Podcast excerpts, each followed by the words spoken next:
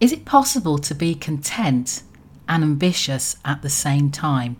How can we find that balance so that we take time to appreciate all we've achieved so far in midlife? Find out more.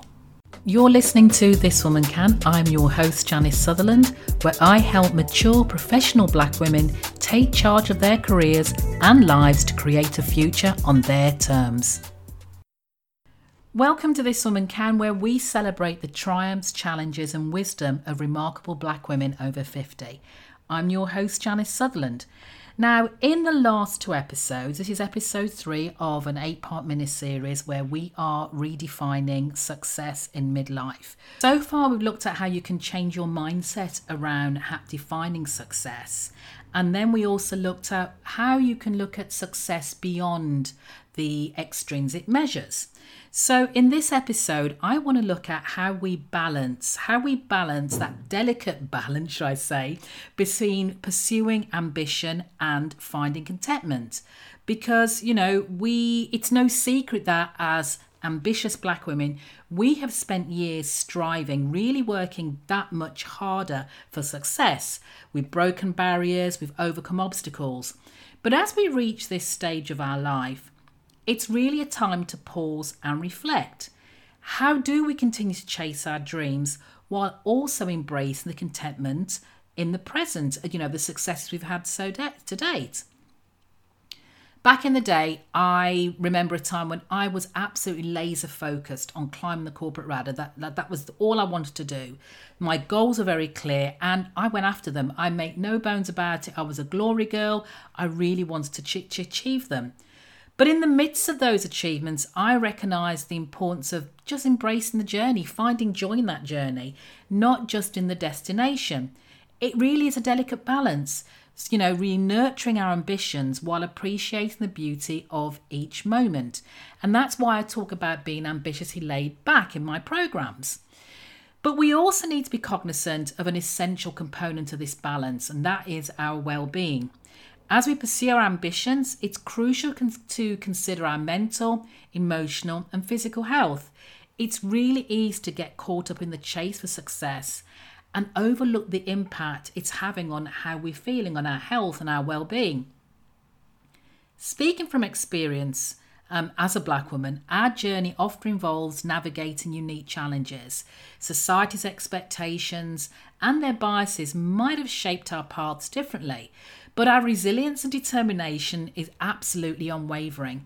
And now, at this stage of our life, we have the opportunity to redefine success on our own terms. So, how do we strike that delicate balance? Well, I'm going to give you a few practical strategies that have been proven invaluable for me while I've been on my own journey. The first one is definitely define your own success. So, as I said in the earlier episodes, take a moment to reflect on what success means to you. Is it the corner office or is it the ability to spend more quality time with loved ones? Define your own success and align your ambitions accordingly. I always work with women to realign their goals with their ambitions and their values. So take some time to do that. As I said, prioritize your well being because it's crucial that we do that. Includes your physical health, your mental wellness, and fostering some meaningful connections. Success is holistic, and true contentment often stems from having that healthy balance. I want you to consider this stage of midlife as a period of transition and embrace the changes that come your way and see them as opportunities for growth. It's a real mindset shift. It might be a shift in your career focus, a new passion, or a a reevaluation, should I say, of your priorities, because that change can also lead to unexpected fulfillment.